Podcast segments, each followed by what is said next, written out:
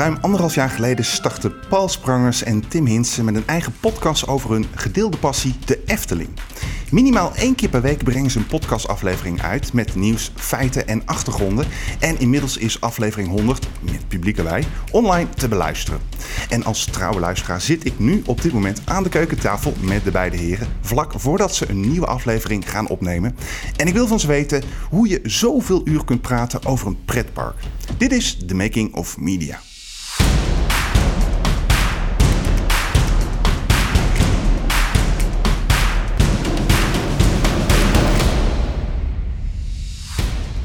Welkom beste luisteraars.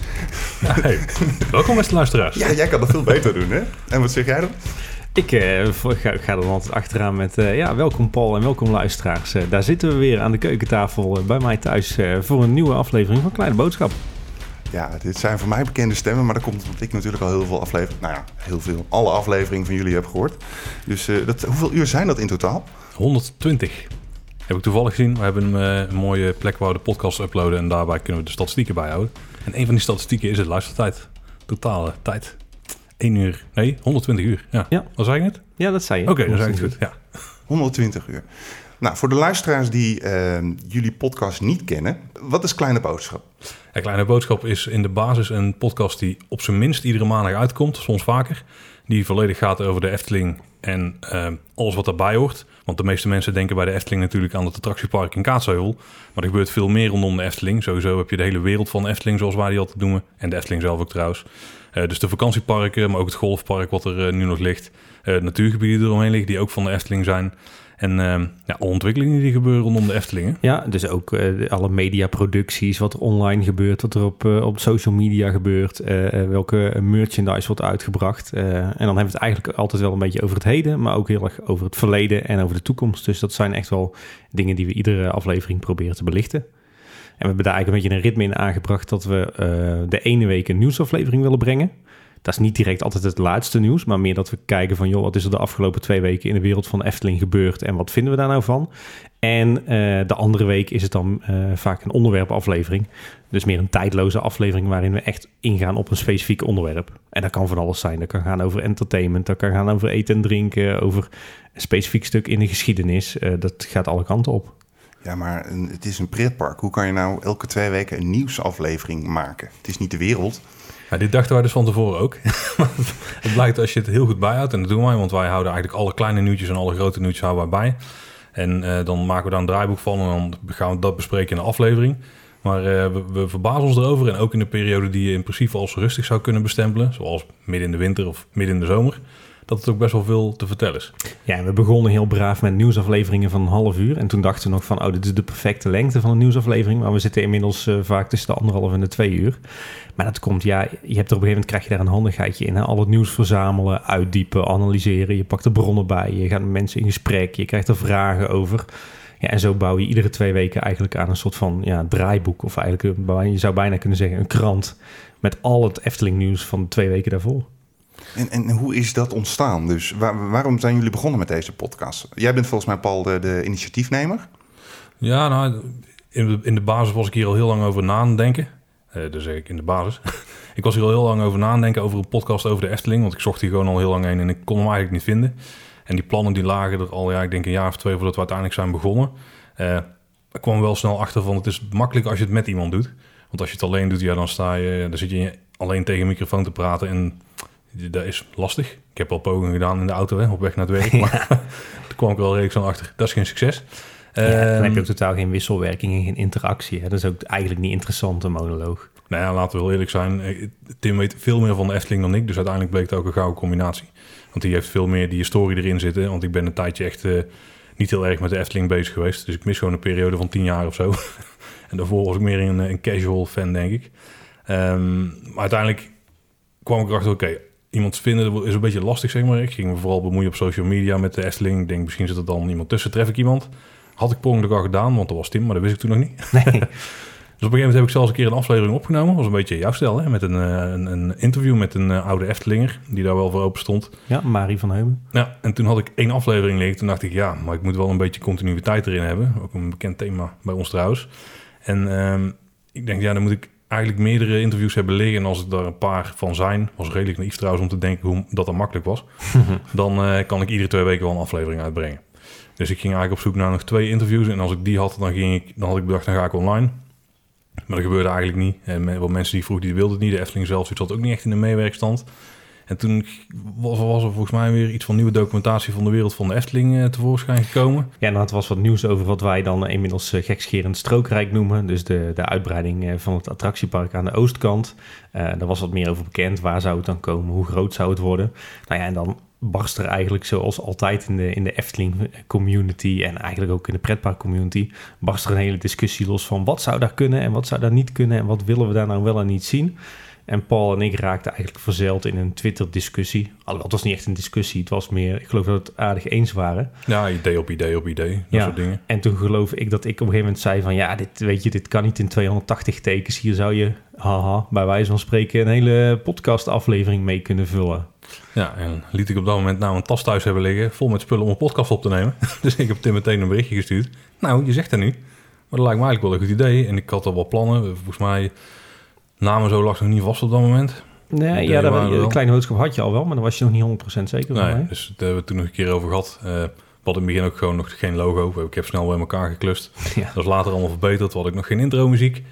Maar ja, we moesten gewoon beginnen. Ja, Eh, jij, dus jij belde mij eigenlijk de volgende dag. Hè? We zouden de volgende dag bellen om wat dingen af te stemmen, ideeën uit te wisselen. Dat ging eigenlijk best goed. En volgens mij hebben we toen diezelfde week, eh, en dat was tussen kerst en oud en nieuw, hebben we, hebben we op één avond twee afleveringen opgenomen als een soort pilot eigenlijk. Nou, de ene ging over strookrijk, dus en de andere ging, er was een nieuwsaflevering, een eerste.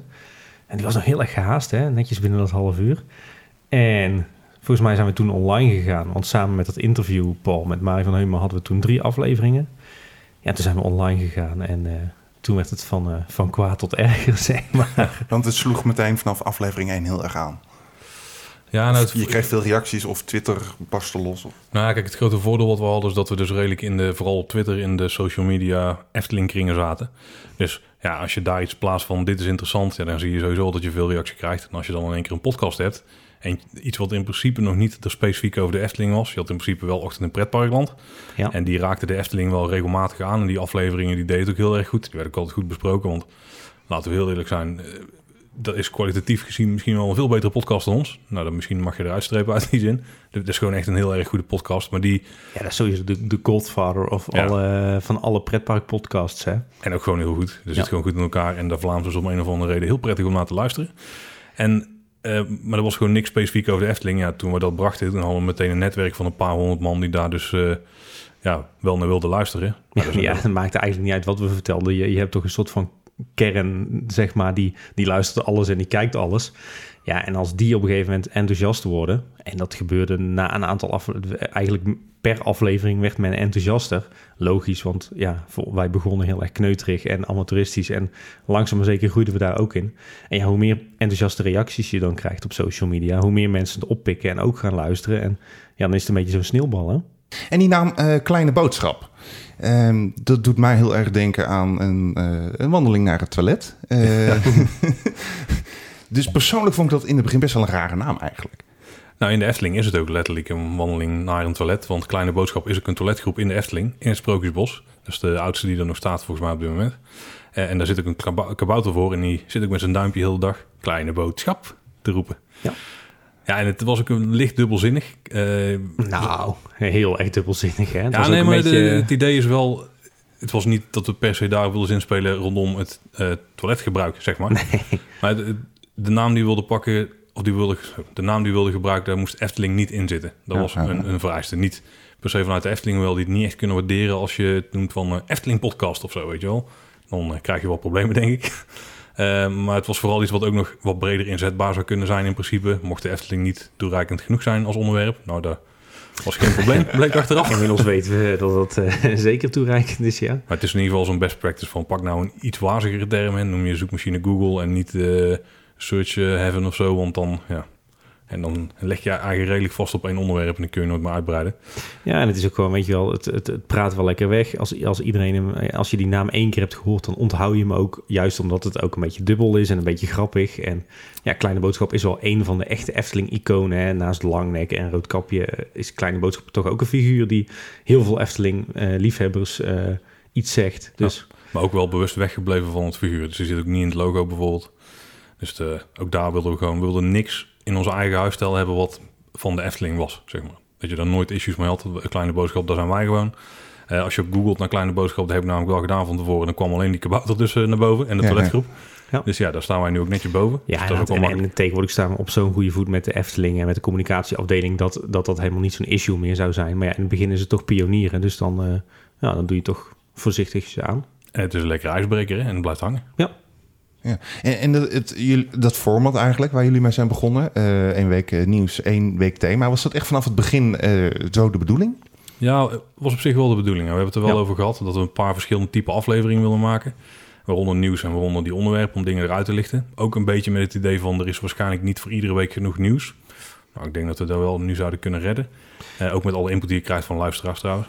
Ja, en toch vind ik wel, ik, de, hè, als je bijvoorbeeld kijkt naar, eh, wij hebben natuurlijk ook gewoon voorbeelden. Ochtend in pretparkland is, eh, zeg maar, wat ik al zei, de godfather van de, de pretparkjournalistiek, of eigenlijk van de pretparkpodcast. Die zitten heel erg op die, onder, die tijdloze onderwerpenafleveringen. hè. Die zijn vrijwel altijd tijdloos. Eh, je hebt bijvoorbeeld ook Team Talk. eh, die zitten juist weer heel erg op dat nieuws. En details die gaan vooral over Disney en de Disneyparken. Die proberen een beetje die mix ook tussen nieuws en onderwerpen te vinden. En ja, als wij dan zo kijken naar, naar waar voelen wij ons prettig bij, dan is dat toch wel in die wisselwerking gewoon heel duidelijk de ene week nieuws, de andere week een tijdloos onderwerp. Dat houdt het eh, ja, fris en afwisselend. En ik zou het denk ik ook zelf niet leuk vinden om bijvoorbeeld iedere week een nieuwsaflevering te maken. Nee. Ik vind, vind ook voor ons om het te maken, en niet alleen te opnemen, maar ook het hele vooronderzoek en research en het schrijven van een draaiboekje en een script, is het gewoon leuker als die afwisseling erin zit. Ja, en wat we ook wel bewust hebben gedaan. En we wilden ook bewust die onderwerpafleveringen maken, zodat we wel iets tijdloos hadden. Dus dat als je iemand hebt die komt bijvoorbeeld nu pas instromen, dan zijn er in principe 50, ja, het zijn waarschijnlijk meer tegen de 60 eh, ja, tijdloze afleveringen die je gewoon echt kunt luisteren. Vandaar dat, dat we die ook los op de, af, eh, of op de website aangeven. Want we hebben daar eh, een categorieënlijstje en dan kun je nieuws gewoon eruit filteren en dan heb je alle andere afleveringen nog over. En dan heb je in ieder geval iets leuks om terug te luisteren. Want als je nieuws van anderhalf jaar geleden nog nu gaat luisteren, hmm, is misschien Dat is minder interessant. erg, ja. En je, en je ziet wel dat de andere podcasts werken met een combinatie van een, een, een stukje nieuws en een stukje onderwerp. Maar daar, daar werkt voor ons gewoon niet. Want als wij de nieuwsaflevering maken, dan, ja, dan moet dat echt gewoon 100% al het nieuws diepgaand zijn. Weet je, dat, zo maken wij onze podcast en dat zijn mensen ook van ons gewend. En andersom, als we een onderwerp eh, bespreken, ik noem maar een dwarsstraat, als wij ons favoriete eten en drinken in de Efteling bespreken, dan lukt dat vaak ook niet in 10 of 20 minuutjes. Dus we zijn daar wel redelijk compromisloos in. Ja, en dan past gewoon die, die, die structuur van de ene week al het nieuws en de andere week volle bak in een onderwerp zonder dat je het over nieuws moet hebben, past dan toch beter. Ja. En, en hoe kom je aan al dat nieuws? Eh, het is eigenlijk een combinatie. Hè? Dat is een combinatie van zelf veel in het park zijn. En nou, het is niet zo dat we echt het- het park ingaan als een soort reporter om echt dingen op te schrijven en te bekijken. Maar ja, we zijn automatisch heel veel in het park om op te nemen, maar ook met vrienden, maar vooral ook met het gezin en de kindjes. Dus dan zie je dingen natuurlijk. Eh, maar ook gewoon de kranten in de gaten te houden, de verschillende websites, eh, heel veel social media. Op Twitter zie je heel veel voorbij komen.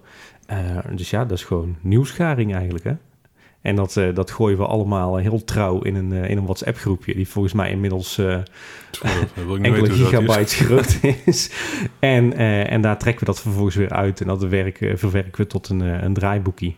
En dat is voor ons de leidraad van de nieuwsaflevering. Oké, jullie eigen WhatsApp groepje of met andere mensen nog? Nee, nee, het is alleen met ons twee. Ja, ik Ja. merk wel dat mensen je ook wel gaan voeden met nieuws. Dus vrienden Ja. die sturen berichten. We krijgen heel af en toe een persberichtje van de Efteling, maar die komen er relatief weinig eigenlijk. Ja. En heel af en toe is er een eventje waar iets nieuwswaardigs uitkomt.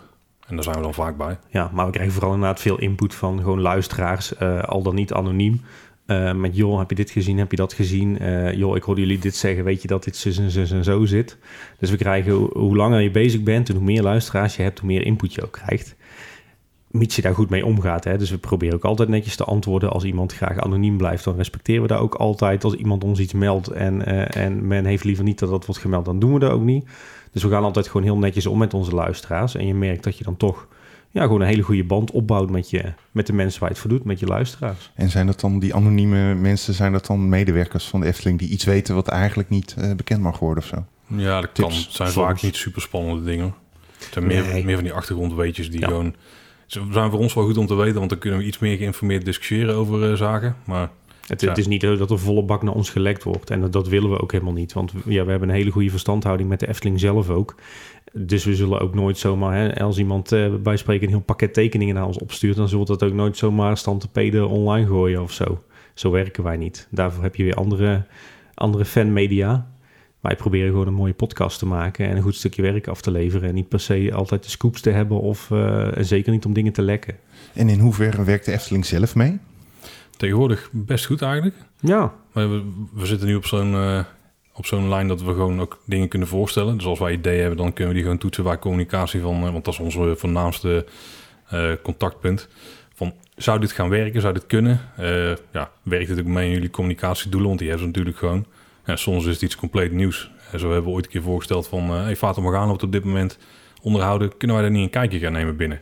Ja, dat was eigenlijk nog nooit bedacht dat dat überhaupt een optie was. Vond ons wel spannend, maar uiteindelijk Ja. wel gedaan. leuke aflevering. Ja, leuke aflevering uitgekomen, ja. Maar soms stellen we dingen voor en zeggen ze... ja, dat is nu niet het moment. Of ja, dit, is wel, dit kan wel, maar de mensen die daarmee gemoeid zijn... die eh, zijn nu allemaal heel druk. Dus misschien moet je het later nog een keer proberen en zo. Nou, Ja. Dus Ja, eigenlijk hebben we een hele goede verstandhouding. Hè? Als je nu kijkt hoe de Efteling tien jaar geleden met fans en fan, fanmedia omging, dat was een totaal andere wereld. Dat was, ja, eh, het, het was heel erg eh, beschermend bijna. Van joh, eh, je mag niks over de Efteling schrijven of, of uitbrengen. Het is, was heel gesloten.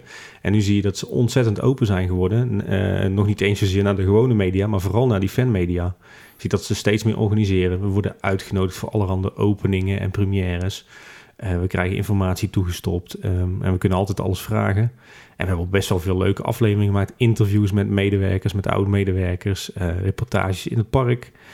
Ja, we hebben best wel wat bijzondere afleveringen kunnen maken... waar we van tevoren eh, nog nooit van gedroomd hadden, hadden dat dat zou gebeuren. Hè. Denk inderdaad aan, aan zo'n ronde door de Fata Morgana... terwijl het die een onderhoud was. Maar wat ik ook zelf een hoogtepunt vond... was een, een ochtendwandeling door, door de Efteling... terwijl het park nog niet open was... met Mario Dieltjes... Eh, ja, zeg maar de groenman van de Efteling... Oh ja. die ons een uitgebreide rondleiding gaf... en echt alles vertelde wat hij wist over alle bomen, planten, bloemen, waterpartijen in het park. Ja, dat was best wel een, een droom van ons. Hè. We dachten van, nou, we moeten toch eens een keer een, eh, een aflevering over het groen en de natuur in de Efteling maken. Ja, dan kan je zelf wat dingen vertellen die je weet. Maar ja, we dachten gekscherend van, joh, we gaan eens vragen of dat Mario Deeltjes toevallig eh, kan en wil. Nou, en er werd eigenlijk meteen volle bak enthousiast op gereageerd. Ja, dat zijn wel dingen waar we echt wel blij mee zijn dat de Efteling ons die kans eh, biedt, ja. Ja. Ja, jullie zijn ook een soort reclamebord geworden. Of een, een, Ja, ja, vooral richting de fans, denk Ja. ik. Of de liefhebbers, zoals wij ze het liever noemen. maar dat zijn al liefhebbers. Of, of, of groeit jullie eh, fanbase of luisteraars ook met niet-Efteling-fans? Ja, ik denk dat die er wel wat tussen zit. Ik weet sowieso van een aantal mensen in mijn omgeving dat ze luisteren. Nog niet eens specifiek omdat ik er dan in zit, maar gewoon, ze vinden het gewoon een fijne manier van dingen brengen. Ja, het is toch iets wat in de buurt zit, dus daarom eh vinden ze het interessant. Ja, wat ik merk, kijk, ik denk dat iedereen die, die onze podcast luistert, dat hij wel wat met Efteling heeft. Anders dan hou je het echt niet vol om iedere, Nee, iedere week twee uur over de Efteling te luisteren. Ik merk wel dat het heel erg begon met de vaste fans die, die, die iedereen kent en die, die dag en nacht bij wijze van spreken bezig zijn met Efteling. En dat we nu ook best wel veel luisteraars hebben die maar één keer per jaar in de Efteling kunnen komen, omdat ze bijvoorbeeld in Groningen of in het buitenland wonen. Of die al jaren niet meer geweest zijn, maar die wel een, een zwak hebben voor de Efteling. En die ook zeggen van ja, super tof, want dankzij jullie voelt het alsof ik iedere week in Efteling ben. Dus ja, dat, dat groeit wel mee. Ja, of dat dan niet direct of niet grote fans of liefhebbers ook luisteren, ik denk het wel. We wel eens van mensen die dan eh, weer een voorbereiding aan het doen zijn voor een nieuw tripje naar de Efteling met het gezin of zo. En dan luisteren ze ons en we, maken ook bewust wel wat tipsafleveringen. Dus eh, gewoon, dat, dat is wel vooral met het doel om de, ja, er zijn wel, de doelgroep dan wel echt mensen die niet echt fan zijn. Ja, klopt. Die kennen al die trucjes die wij vertellen voor het grootste deel wel. Misschien zit er iets, eh, ik leer vaak nog wel wat dingen van wat dingen die Tim zegt. Hopelijk andersom ook. Ja, ja, ja. En, eh, en de mensen die dus niet zo vaak in het park komen als wij, hopelijk die nog veel meer. En misschien dat ze daarna blijven doorluisteren. Ik zou die mensen denk ik wel aanraden om vooral die onderwerpafleveringen te checken. Ja, die zijn wat laagdrempeliger dan, dan, dan de nieuwsafleveringen of de afleveringen over hele technische onderwerpen, zoals Het- onderhoud in de Efteling of bestemmingsplannen, weet je wel. Het ontwerpbestemmingsplan. Volgens mij is dat het moment dat ik ingehaakt ben. jullie Ja, dat was ook aflevering Ja. 1, dus dat zou best kunnen. Nee, dat was strookrijk. Oh ja, ja, ja, dat, ja, ja, ja, dat klopt. Maar jij, zegt reclamebord voor de Efteling. We zijn wel, eh, we zijn wel, ik zou denken dat je het onze beste kan betitelen als positief kritisch. Ja, we benaderen het wel eh, vanuit de positieve invalshoek. En proberen ik altijd alle perspectieven eh, van het nieuws te belichten. Maar we zijn tegelijkertijd wel kritisch. Ik denk niet dat wij een marketinginstrument van de Efteling zijn. Nou, we, we hebben van tevoren wel besproken van... oké, we willen een podcast gaan maken. Dat was de eerste telefoontje, hè, wat we toen uh, voor kerst een keer hebben gedaan. Ja. En toen hebben we wel heel duidelijk overlegd van... hoe, hoe sta jij erin, zeg maar? Hoe willen we het brengen? Willen we heel kritisch gaan zijn... waarmee je best wel makkelijk uh, luisteraars scoort... maar misschien uiteindelijk een doelgroep wel raakt die kleiner is of zo. Niet dat dat dan per se het doel was, want het idee van ons was... we willen gewoon iets maken waar we zelf achter staan... En uiteindelijk was het voor beide wel duidelijk. Volgens mij was het vooraf ook het idee wat we hadden, maar dat hebben we toen uitgesproken. We willen het vooral positief houden. We gaan niet mensen op, op persoonlijk afbranden. Nee. Um, als we ergens kritiek op hebben, is het gewoon op het eindresultaat. Uh, en, en manier hoe misschien dingen worden aangepakt of zo. Maar je kunt afleveringen luisteren waarin we bepaalde elementen binnen de Efteling niet zo heel erg positief ervaren. en, uh, maar, maar wel uiteindelijk positief. En wat je vaak online ziet, is als er nieuws of zo, dan is het meteen van, ah jezus, bezuinigen hierop of ah, we zijn slecht voor dit. Maar er zit altijd wel een andere gedachte achter. Hè? Het is een bedrijf, uh, er moeten mensen aan de gang gehouden worden. Dus er zijn veel meer redenen dan alleen hetgene wat je als fan door, door de fanbril ziet. En dat proberen wij dan ook te belichten. Dus van oké, okay, misschien is het, uh, was het doel dit. Of uh, wilden ze juist de verblijfskasten meer, uh, meer waarde voor hun geld geven. Ja. Net wat dan het onderwerp is waar het om gaat. Er zit en... veel meer achter dan die uh, de primal instinct van... Uh, oh, dit is niet goed, want het is niet voor mij, zeg maar. Want uh, ja, dat gebeurt bij alles ja. waar iedereen fan van is. Dus. Wij proberen echt bij nieuws inderdaad ook te kijken vanuit de normale bezoeker. Ook te kijken vanuit het bedrijf. Maar vaak liggen er ook gewoon wetten en regels aan ten grondslag. Uh, of technische dingetjes. Ja, die daar, daar ben jij weer van. Ja, ja precies. Nou, ja, dat proberen we ook te belichten. Weet je wel, er was heel vaak bijvoorbeeld kritiek op bomenkap in de Efteling. Maar ja, al, als een boom op een gegeven moment dood is of, uh, of ziek... ja, dan moet je uit het oogpunt van de veiligheid die boom kappen. Ja, daar kan je van alles van vinden, maar dat is gewoon zo. Nee, wat ik wilde zeggen, de, kijk, niks is zo makkelijk als een afzeik podcast maken. Dat geldt voor, uh, voor de Efteling, voor pretparken, maar dat geldt denk ik voor ieder onderwerp. Maar ik heb zelf wel gemerkt, ik was heel lang geleden ook zo'n zure fan, weet je wel, die alles maar slecht vond. Maar door in de loop der jaren heen heb ik wel gemerkt van ja, weet je, het leven wordt veel mooier als je de dingen gewoon vanaf een, de positieve kant bekijkt. Je hebt veel meer plezier van een dagje Efteling als je er gewoon van wil genieten en niet per se alles maar zuur wil bekijken. En de, dat heeft mij wel echt geholpen, in de zin van dat ik dingen wel echt veel uh, rooskleuriger ben gaan bekijken en veel meer geniet. En ja, dat zo denk ik er dus ook over. Dus daarom denk ik dat onze podcast wel echt een positieve inslag heeft. En krijg je ook veel uh, kritiek, of kritiek, uh, feedback of reacties van luisteraars daarop? Dat ze zeggen, joh, wees eens wat kritischer. Of waarom zo kritisch over Pandadroom bijvoorbeeld? Om maar, eentje Om maar even ja. eentje te noemen. Nou, we hebben er in het begin wel wat feedback op gehad. Ja. Dat was ook vooral, uh, dat is wel grappig, er is ongeveer tegelijkertijd met ons, volgens mij tien dagen later ja. of zo, is Team Talk begonnen van Thomas en Maurice. Uh, daar hebben we een hele goede band mee. Dat hadden we al redelijk snel. Ja. En toen waren er wel wat tweets van... ah, die zijn lekker uh, kritisch, weet je wel. Lekker uh, fel overal op. En jullie zijn altijd zo positief. En jullie zien het allemaal niet en zo. En toen hebben we ook een paar keer volgens mij wel een soort van... Nou, niet echt een openbare discussie over gehad. Maar het hebben we aangehaald van... Nou, dit is onze aanpak, hierom doen we het. Dat was ook wel...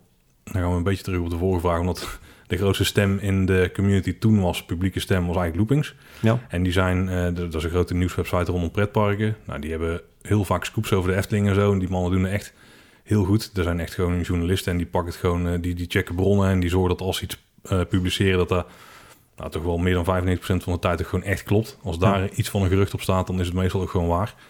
Um, maar op social media waren die altijd heel erg, uh, ja, echt van het afbranden en ja.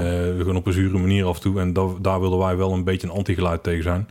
Nou, we staan best op goede voet met Loopings tegenwoordig. ja, we hebben Wessel ook al een ja. paar keer te gast gehad. En ja. ook een heel uitgebreid en leuk interview mee gehad. Ja, precies. Maar ik denk, weet je wat het is? Op dit moment zijn er geloof ik tien grotere en kleinere pretpark podcasts... waarvan er een heel aantal ook geregeld over de Efteling gaan. Het, het, is ook gewoon een kwestie van een beetje een plekje zoeken met z'n allen. Ja, en dat je, er is een speelveld en iedereen moet gewoon op, zijn, op de positie gaan staan. En op een gegeven moment weten mensen van... oké, okay, waarom luister ik Kleine Boodschappen? Waarom luister ik Team Talk? Waarom luister ik uh, Ochtend in Pretparkland? En allemaal hebben we wel een meerwaarde. Weet je, wij zijn niet de snelste met het nieuws. We zijn ook niet de meest zure of kritische. Maar aan de andere kant, wij zijn denk ik wel de podcast die heel diep op zaken ingaat. Waarbij je de kleinste nieuwtjes hoort, maar waar ook echt zorg en aandacht en liefde wordt besteed aan, aan, aan uitgebreide afleveringen over een bepaald onderwerp. Weet je wel, wij steken wel echt heel veel tijd in, in, in de afleveringen die we maken. Of het nou nieuws of een onderwerp is. En waar ook echt wel uit blijkt onze liefde voor het park en wat daar gebeurt. En langzaam maar zeker, omdat we best wel een goede verstandhouding met de Efteling hebben, zie je dat wij ook kunnen komen met interviews met mensen, met bijzondere evenementen, met bijzondere reportages uit het park.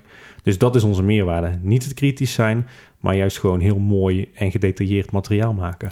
Ik denk dat mensen die dat kunnen waarderen ook bij ons blijven hangen. En er zijn inderdaad genoeg andere podcasts die uh, misschien meer kritisch zijn. Ja, dat is prima als je daar naar luistert. En de meeste luisteren wel naar beide. Ja. Of naar meerdere, dus die krijgen alle geluiden mee. Ja, maar het speelveld van de pretpark podcast is denk ik groot genoeg om, om toegevoegde waarde te hebben. Ja, zeker. Ja. En voor jullie geldt ook dat jullie je volledig, eigenlijk volledig op de Efteling focussen. Ja. ja. Daar zijn jullie volgens mij de enige in. Ja, ja of klopt. Is er inmiddels nog een tweede bij? Nee, nee we zijn nog steeds de enige. ik, ik denk dat daar ook niet echt ruimte voor is hoor. Je ziet, je ziet ook, eh, de meeste pretpark-podcasts zijn algemeen. Hè. Details is echt dedicated Disney. Nou, je ziet ook niet dat er een andere Nederlandstalige dedicated Disney-podcast is. Want daar, ja, daar is gewoon geen ruimte voor. Ik bedoel, dan, wat ga je dan doen? Dan ga je elkaar toch kopiëren. Dus ik denk dat er ook geen ruimte is voor een tweede Efteling-podcast. Nou, er was wel ooit een soort van Efteling-podcast, maar dat was heel vreemd. Dat was eigenlijk op YouTube. Dat waren de Wonderwachters. Die hebben volgens mij wel wat afleveringen uitgebracht. Daar heb ik nog wel wat contact mee gehad toen wij zijn begonnen. Want er was bij hun een beetje doodgebloed en toen kwamen wij. Uh, maar YouTube is gewoon niet echt een goed distributiekanaal voor podcasts. Want die wil je toch in de auto luisteren of op de fiets of tijdens sporten. En met de podcast app is dat gewoon veel makkelijker. Nou kijk, als je, stel ik om nog een Efteling podcast, kijk als die veel meer de samenvatting geven, dan kan zijn dat er ook markt, markt dat er ook een luisteraar zou zijn die daarop zitten te wachten. Maar wij, uh, kijk als we alleen de feiten geven zijn we zo klaar. Uh, ja, we geven vaak de mening en proberen we achtergrond te geven. Misschien wat historie over het puntje waar het al met over gaat. Ja, dan maakt het gewoon een compleet verhaal. Nou, die, die story-afleveringen. Ja. Um, er is er één van geweest, althans één is echt hele lange. Van de, of nee, twee al. Ja, we hebben ja, die al in twee delen ja, geknipt. Ja, in twee delen. Ja, klopt. Uh, nou, die heb ik ademloos zitten luisteren. Maar hoe vreselijk veel werk zat daar niet in? nou, dus uh, daar gaan alle credits voor naar Tim. Die heeft er echt helemaal uitgezocht van boven tot onder. En uh, daar hebben we ook nog wat checks gedaan bij andere bronnen. Dat wel, uh, ja. ja, ik moet zeggen, dat was wel een van de... Dat, waren, dat hadden we dus geknipt uiteindelijk in twee afleveringen... omdat het gewoon niet in één aflevering paste. Dat begon eigenlijk een beetje als ludiek idee... Uh, ja, dan moet ik zeggen, hè, in, in de weken nadat wij begonnen... hebben we een hele lijst gemaakt met potentiële onderwerpen... die we ooit nog eens wilden behandelen. En een van die gekke onderwerpen was... wat is nou het openingsjaar van de Efteling? En die vraag die is er eigenlijk heel lang op blijven staan... En dan ben ik eens aan begonnen van, nou, en dan ga je een beetje een, een, een, scriptje bouwen van, joh, waar gaan we het dan over hebben? En toen dacht ik, ah, even wat uh, jubileumboeken erbij pakken.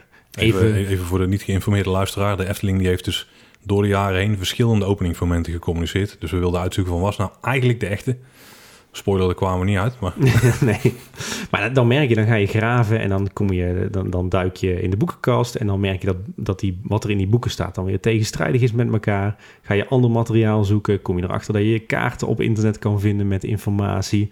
Dat er toch nog wat meer boeken zijn die zijdelings erover gaan.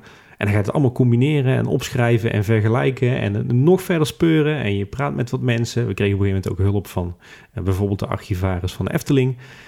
Ja, en dan die, die eerste vraag van, joh, wat is nou het correcte openingsjaar van Efteling? Ja, daar gaat het uiteindelijk uh, helemaal niet meer over. Je bent gewoon stiekem langzaam maar zeker echt bezig met een stukje uh, research over de vroege geschiedenis van het park. Dus het begint eigenlijk heel klein. En ja, terwijl je die dingen leest en, en analyseert, word je zelf gewoon zo enthousiast van, van, jee, wat is er allemaal te vinden en wat weten we eigenlijk veel niet en wat leuk. En dan ga je dat inkleden. Dus ja, het is, het is, weet je, podcast maken, dat zou je ook wel weten. Podcast maken is ook echt gewoon hobby en liefde.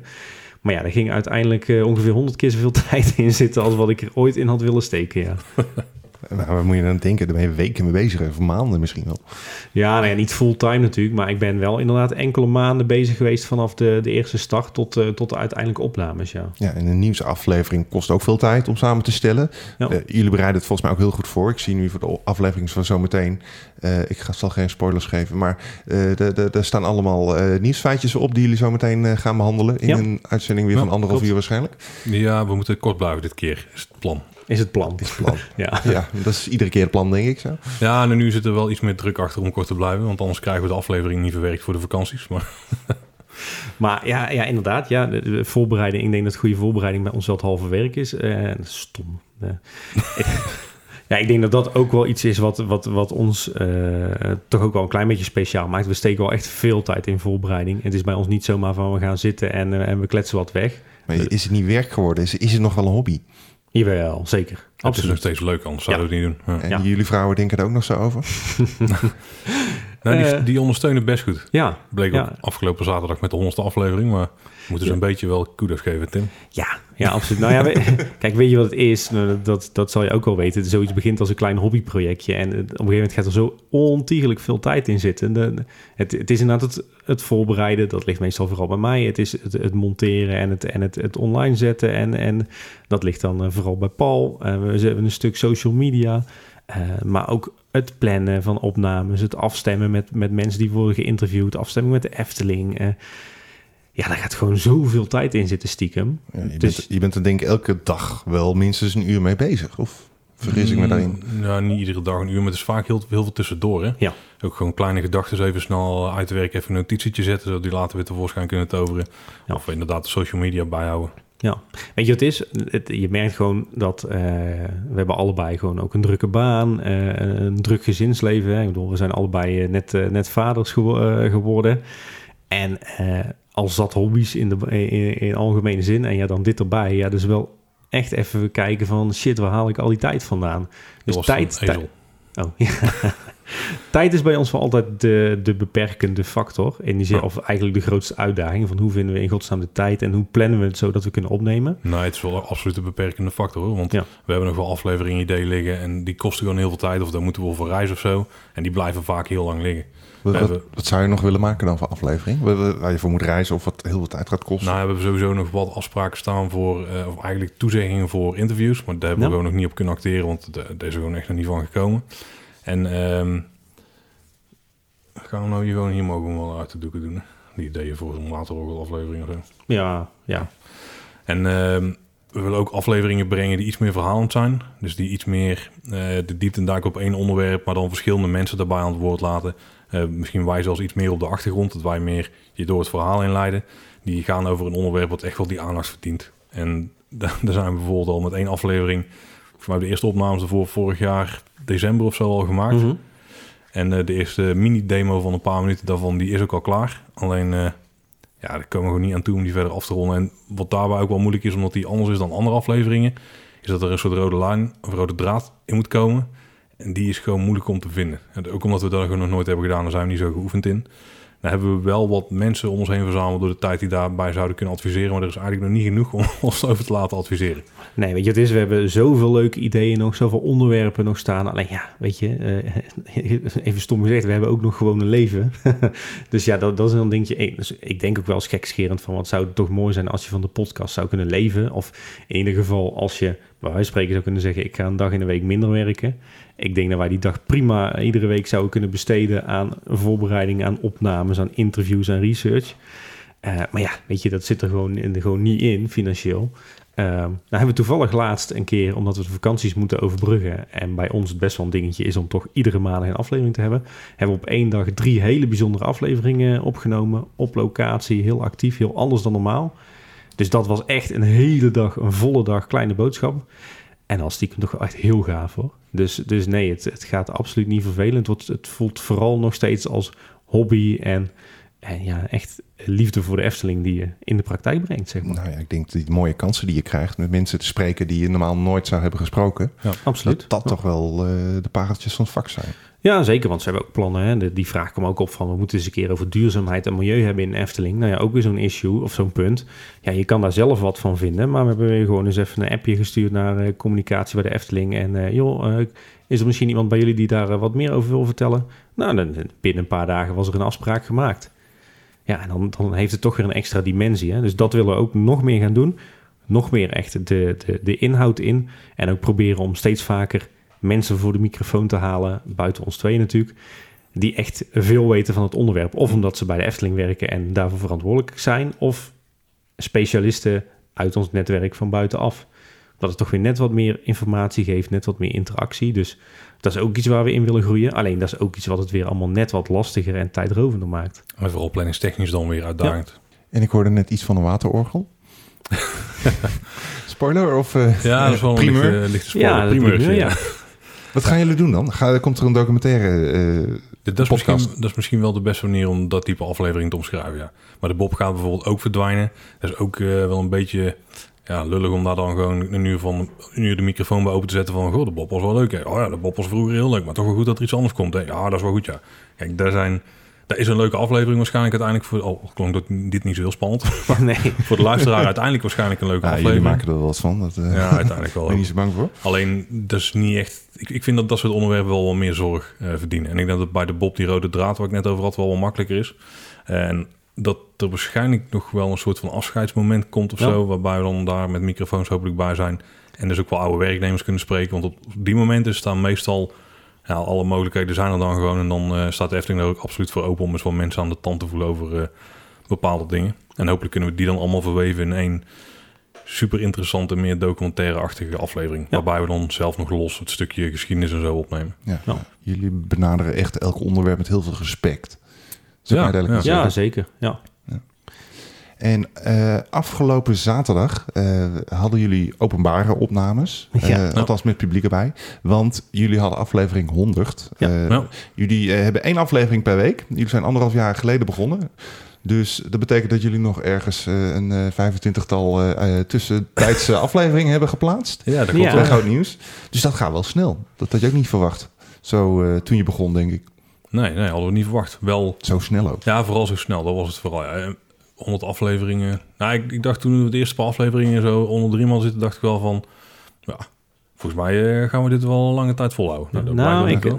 ik moet zeggen dat ik in het begin toch wel dacht van, nou, hoe lang gaat dit goed, weet je wel? En eh, ik, Ja, ik heb een beetje aflevering 10, zo. Eh, nou, ik was toch wel positief verrast dat we, dat we inderdaad de 100 hebben gehaald. Ook dat we eigenlijk zo'n enorm aantal luisteraars hebben opgebouwd. En Ja. dat, dat we zoveel reacties krijgen iedere week. Dus bij mij is het nog wel... Ik, voel- ik ben nog steeds wel een beetje flabbergasted over het succes van de podcast. Ja, hoeveel luisteraars eh, moet, moet je aan denken? Hebben jullie een idee? Ja, het is lastig om daar exact vast te pinnen. We hebben wel wat downloadcijfers en zo, maar niet iedere download is een luisteraar. Ik denk dat het de meest nauwkeurige eh, manier om het te stellen is een veelvoud van duizend. Maar hoeveel er dan precies is, dat weten we niet. Het zijn er in ieder geval zeker geen tien, maar het zijn er zeker wel meer dan twee. Maar En kan je een beetje zien in de statistieken wat, wat de, beste, de onderwerpen het beste scoren, de meeste Nou. luisteraars trekken? ja, dat is heel vreemd. Maar de- tot nu toe lijkt het zo dat de nieuwsafleveringen het populairste zijn. Ik denk dan altijd, wie, lu- wie luistert onze podcast, weet je wel? Die paar gekken eh, die rondlopen. Maar als je dan dat soort cijfers hoort, dan schrik je toch wel. Dat is leuk is dat, hè? Ja, maar dat is, ja, dat, Ja, daar het is vooral leuk dat, voor. dat de lijn stijgend is. Dat is het Ja. allerleukste. En dat er mensen zijn die blijven hangen. Ik bedoel, het gaat ons niet om de cijfers. Als er 300 man luisteren, dan vind ik het ook best. Maar het is wel leuk dat er dus blijkbaar mensen zijn die hier behoefte aan hebben... en die graag naar Kleine Boodschap luisteren. Ja, het is toch wel belangrijk dat onze cijfers enigszins eh, stijgend of in ieder geval aan de hoge kant zitten. Want dat houdt ons wel relevant. En daardoor krijgen we bij de Efteling ook meer deuren die open Ja, gaan. dat is zeker waar. Dus ja. het is voor ons, voor ons vooral belangrijk dat we relevant blijven. Want daardoor blijft het voor ons leuk. Want dan krijgen we veel dingen voor elkaar bij de Efteling. En daarmee maken we de leukste afleveringen. Ja. Dus dat is eigenlijk een cirkel die zichzelf een beetje... Ja, een beetje in leven, wisselwerking, eh, ja. Leuk. Ik, ik wil nog even terug naar eh, afgelopen zaterdag. Ik, Ja. was, ik was er zelf ook bij namelijk. We hebben je Eh, gezien, ja. Dat was, ja, ik heb me even netjes voorgesteld en Ja, jullie met wie je van doen had. En dat was dus de honderdste aflevering met publiek erbij. Hoe is dat met publiek opnemen? Is dat, is dat heel anders? Of ga je, eh, bereid je je anders voor? Of doe je iets met de interactie? Ja, daar was, we hebben van tevoren wel over nagedacht. Want het betrekken van het publiek, ja, dat maakte wel het verschil op die dag. Want als we gewoon net doen dat we daar met z'n tweeën zitten tegenover elkaar... eh, dan, ja, dan is het gewoon een aflevering zoals altijd. En we hadden wel het idee dat mensen daarvoor een deel mee wilden krijgen. Dus we hebben ook heel bewust aan het begin een stukje normale aflevering gedaan. Zoals we dat wel in principe zouden doen met, eh, met elkaar. Ja. En, eh, maar daarna kwamen de gasten erbij. En toen hebben we ook wel meer het interactie met het publiek gezocht. En ook door... eh, we hebben ooit een luisteraar gehad. Want we zijn wel van bepaalde herhalende elementen in de podcast. Ja. En een luisteraar heeft er ooit een bingo-kaart van gemaakt. Hè? Zoals je het eh, bij meer, bij meer media dingen ziet. Eh, en we hebben toen gevraagd van kun je nog een keer zo'n bingo kaart maken voor die live aflevering? Nou, dat heeft hij netjes gedaan. Dus alle luisteraars die aanwezig waren kregen ook een bingo kaart en een pen, want ik kon het mooi afstreven. En ehm, dus dat was ook een stukje interactie waar uiteindelijk een prijsje aan vast zat van onze favoriete kruidendrankje hier eh, uit de regio. ja. En ehm, Over reclame gesproken, maar goed, ja, ga verder. we houden het netjes erom. Dat was ook een van de dingen die je moest afvinken trouwens. Dat was al binnen één minuut gebeurd volgens mij. ja. Voordat de kaarten waren uitgedeeld, had ik hem al afgevinkt. Dus Oh, je had hem op je kaart staan. Ja, oh, heel heel ja, goed. En eh, we hebben wel dus bewust ook aan het einde een Q&A gedaan. Want normaal gesproken moeten mensen altijd nou, soms twee weken wachten... voordat ze, als we heel snel zijn, antwoord krijgen. Maar meestal sparen we heel veel reacties op en doen die in één keer. Eh, en dat kon dan nu meteen, dus we hadden een Q&A-stukje. Ja, kijk, en het was ook... eh, ik denk ook dat die opname ook wel aan elkaar eh, hing van inside jokes. Hè. Daar was het ook wel een beetje om te doen. Je, Ja. je merkt ook, het zijn allemaal luisteraars... Die, on- die alle honderd afleveringen geluisterd hebben... of in ieder geval een groot deel. Er zitten bij ons wel altijd van die terugkerende geintjes en dingetjes in. En daar hebben we wel echt tijdens die honderdste aflevering... wel echt op ingespeeld. Dus er werd ook veel gelachen en veel meegedaan. En ja, dat is hartstikke leuk. Ja. Ik vond zelf het stukje nieuws voorlezen... eh, zoals we dat normaal gezien met z'n tweeën doen... voor een groot publiek vond ik een beetje onwennig. Dat was het meest ongemakkelijke van heel de middag. Ja. Ja, precies. Als we dan toch met z'n tweeën aan de keukentafel eh, zitten, dan, dan gaan we er toch wat dieper op in. Ehm, maar buiten dat inderdaad, de interviews met de gasten, maar al die interactieve elementen en, en die geintjes en zo. Ja, dat is gewoon super tof om dat te doen met, eh, met 80 man luisteraars. Ja. En wat ik zelf wel mooi vond, is dat we van tevoren hadden we bedacht van... oké, we gaan dit doen. Het is leuk als we gasten erbij hebben. Dus we contact gezocht met de, contact gezocht met de Efteling... en die wilde daar graag aan meewerken. Nu doen we heel lang dat we iemand eh, ter beschikking kregen. Dus we hadden zelf inmiddels ook al iemand geregeld. Ja. Zo doen wij dat, als backup. Maar uiteindelijk hebben we alle twee die gasten eh, laten komen. En ehm, ik, ik vond dat het die middag uitpakte zoals ik had gehoopt. Ja, eigenlijk het, al, al onze ideeën die we in de loop der tijd hadden bedacht voor die honderdste aflevering. Ja, je weet hoe dat gaat, eh, of voor wat voor feest of evenement het nou is. Je, je hebt ideeën en je hoopt dat het dan op een bepaalde manier uitpakt. En ik kan wel stellen dat eigenlijk de hele middag van begin tot eind wel eens zo is uitgepakt als we het gehoopt en bedacht hadden. Ja. En dat is wel heel tof. Het werkte wel echt. Ja, want was het, was het helemaal gescript? Was het helemaal uitgeschreven? De, Nee, de- nee, nee, zeker niet. Nou ja, dat was wel... eh, Ik wat- zag wel heel veel papier en heel veel tekst. En iemand ook echt met papieren als... Nee, we, hadden, we hadden twee gasten. Eh een van de ontwerpers van de Efteling. En die doet natuurlijk heel veel grafisch ontwerp. Ja. Maar ook, die heeft ook een paar attracties en sprookjes eh, ontworpen. En we hadden één iemand die eh, is verantwoordelijk voor eigenlijk alle muziek van de afgelopen, wat zal het zijn, 17 jaar of zo binnen Bijna de Efteling. 20 jaar, hè? Ja. Oh ja, want dit jaar is 20 jaar. 20 had jaar, bedacht, ja. En eh, de, de, de een is een intern persoon, de andere is een, was een extern persoon. Wel met een bepaald contract met de Efteling dat hij niet zomaar alles mag vertellen wat hij eh, doet. Eh, daar hadden we een licht idee bij van, eh, ja, het lijkt me leuk als, of lijkt ons leuk als je meer van de, van de evolutie eigenlijk van een bepaald muziekstuk laat horen. Ja, dat was goed. Ja, de Efteling vond het ook prima, maar dat is ook alles wat we daar dan verder over hadden afgesproken. En die andere persoon was een intern en die vond het ook best wel spannend. En die mocht bepaalde dingen gewoon niet zeggen, want die werkte aan projecten die wij als fans natuurlijk wel eh, heel graag eh, zouden willen Ja. zien. Ja, dan de mag je attracties die eraan komen, heb je dat Ja, en die wilde heel erg... eh, hij wilde zich gewoon netjes binnen de lijntjes eh, houden. En Ja. daarom had hij wel aantekeningen. Dat was niet eens om... Zodat, zodat hij wist wat hij moest gaan zeggen. Maar meer dat hij zeker niet dingen zei die hij niet mocht zeggen. Oh zo, dus jullie hadden van tevoren wel duidelijk afgestemd waar jullie het over gingen. Ja, Qua in, dat, vragen en... in dat geval was het eh, goed afgestemd, ja. Ja, oké, Maar uiteindelijk liep het allemaal vrij eh, soepel en, en natuurlijk. En zeker in het verhaal van, eh, van de componist. Ja, wij hadden daar van tevoren wel een bepaalde hoop bij van. Hè. We hoopten echt dat hij ons zou meenemen vanaf het eerste idee tot de uiteindelijke muziek. En dan liefst met zoveel mogelijk fragmentjes Ja, ja. eh, van half product, half fabrikaten, zeg maar. Maar daar hadden we eigenlijk helemaal van tevoren niet op gestuurd. We hadden zoiets van, we zien wel hoe het loopt. En ja, uiteindelijk deed hij precies wat wij hoopten dat hij zou doen. Ja, ik dacht eigenlijk dat we maar drie stukken zouden horen. Dat was namelijk een demo, of nee, een, een, een voorstudie. De demo, dus gewoon nog zonder eh, dat daar live muzikanten bij komen kijken. En de orkestopname. uiteindelijk, eh, Kregen Kregen we nog meer iets veel meer, ja. ja. nou, dat was echt wel tof. Ik vond het een hele leuke middag. Goed horen, ja. We zijn weer aardig onderweg. Eh, ik, ik wil nog één vraag stellen. Althans, die wil ik niet stellen. Dat is eh, de persoon die de vorige keer in de podcast zat. Dat is eh, Joris Wijnen. Mhm. Hij is eh chef soldaat, een carnavalsact. Eh, ik heb de vorige keer met hem gesproken en hij heeft een vraag voor jullie. Oké. Oké. Hallo, Joris Wijnen hier, chef soldaat. eh, de carnavalsact van eh, de vorige podcast. En ik heb nog een vraagje voor jullie. De Efteling heeft afgelopen carnaval een eh, carnavalsnummer gereleased. Het is ongeheurd wat hier gebeurt van OJ Punctueel. Mijn vraag is aan jullie. Wat vinden jullie van de combinatie carnaval en Efteling? Is dat iets wat matcht of niet? En hoe vind je dat ze het hebben aangepakt afgelopen carnaval met het is ongeheurd wat hier gebeurt? Hoor het graag. Nou, dat is een typische vraag voor ons, Tim. Ja, inderdaad. Daar hebben we het ook al best wel vaak over gehad. Ja, ik denk dat carnaval zoals dat nu eh, eh, toch vaak eh, wordt gevierd met, met heel veel drank en dingen die het, die het licht niet altijd kunnen verdragen. Ik denk dat dat misschien net iets te platvloers en ordinair is geworden voor de Efteling. Maar ik denk dat er, als je het op een hele ehm, respectvolle manier doet, hè, dus echt het carnaval, de oorsprong van het carnaval, dat er wel degelijk links te maken zijn. Alleen dan moet je uitkijken dat het niet ontspoort in drankgelag. Nou, we hebben natuurlijk wel Carnaval Festival. Ja. Iedereen's favoriete attractie. Nou, misschien niet, niet direct van ons, maar, we zitten er wel vaak Spreek in. voor jezelf, Paul. Dankzij kinderen. Oh ja, is dat zo, Tim? Ja, ja. Top 5 weer? Nee, geen top 5. Oh, oké. En eh, daar komt natuurlijk niet echt de carnaval zoals het nu gevierd wordt in de grote steden naar voren. Of in de kleine dorpen. Of vooral in de kroegen dus. Ja.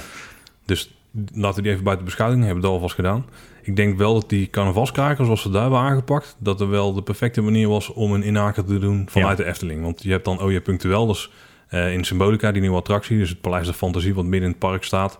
Daar ga je een, eh, een tour doen en eh Oja Punctueel begeleidt je daarbij. En die is heel erg strikt van de regels. Hè. Je haar moet op, moet op een bepaalde manier gekamd zijn, zolang je het hebt. Ehm, je, je veters moeten op een bepaalde manier gestrikt zijn. Nou, je jasje moet netjes zitten, et cetera. En uiteindelijk breekt dan Pardoes in, dat is de mascotte van Efteling. En dan ga je dus een reis maken door het paleis, maar dan niet via de route die eh, van tevoren was bedacht. En juist die hele strikte eh, stipte man, die valt dan in die carnavalskraker prongelijk binnen bij een carnavalsfeestje. En alles wat daar gebeurt, dat kan eh, echt niet door de beugel, dat is echt ongeheurd. En, en dat is het hele idee erachter. Het is eigenlijk wel de manier om het bij de Efteling te doen. Ja, Dus- dus het is eigenlijk een hele leuke, sympathieke en, en vooral ook onschuldige manier. Hè? Dus in feite viert de Efteling viert, eh, besteden aandacht aan carnaval op YouTube. Eh, en dat was het ook wel een beetje. Hè? Je, je ziet dat de Efteling wel in de loop der jaren heeft geworsteld met dat thema, maar dat ze ja, toch niet voor niks bewust de keus eh, maken om er niet actief echt iets in het park aan te doen.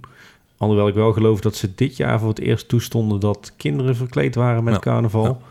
En je hebt natuurlijk ook, ook altijd het eh, vermaarde Efteling personeelsfeest met carnaval. Maar verder blijven ze er eh, ver van weg. En ik denk dat dat ook wel verstandig is.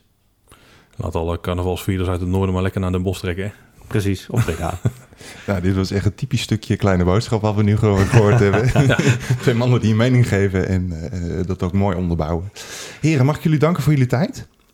Ja, dat, ik leuk. eh, hier eh, Ja. aan tafel mocht schuiven. Zo vlak voordat jullie nog eh, de laatste nieuwsuitzending voor de zomer gaan opnemen. Ja.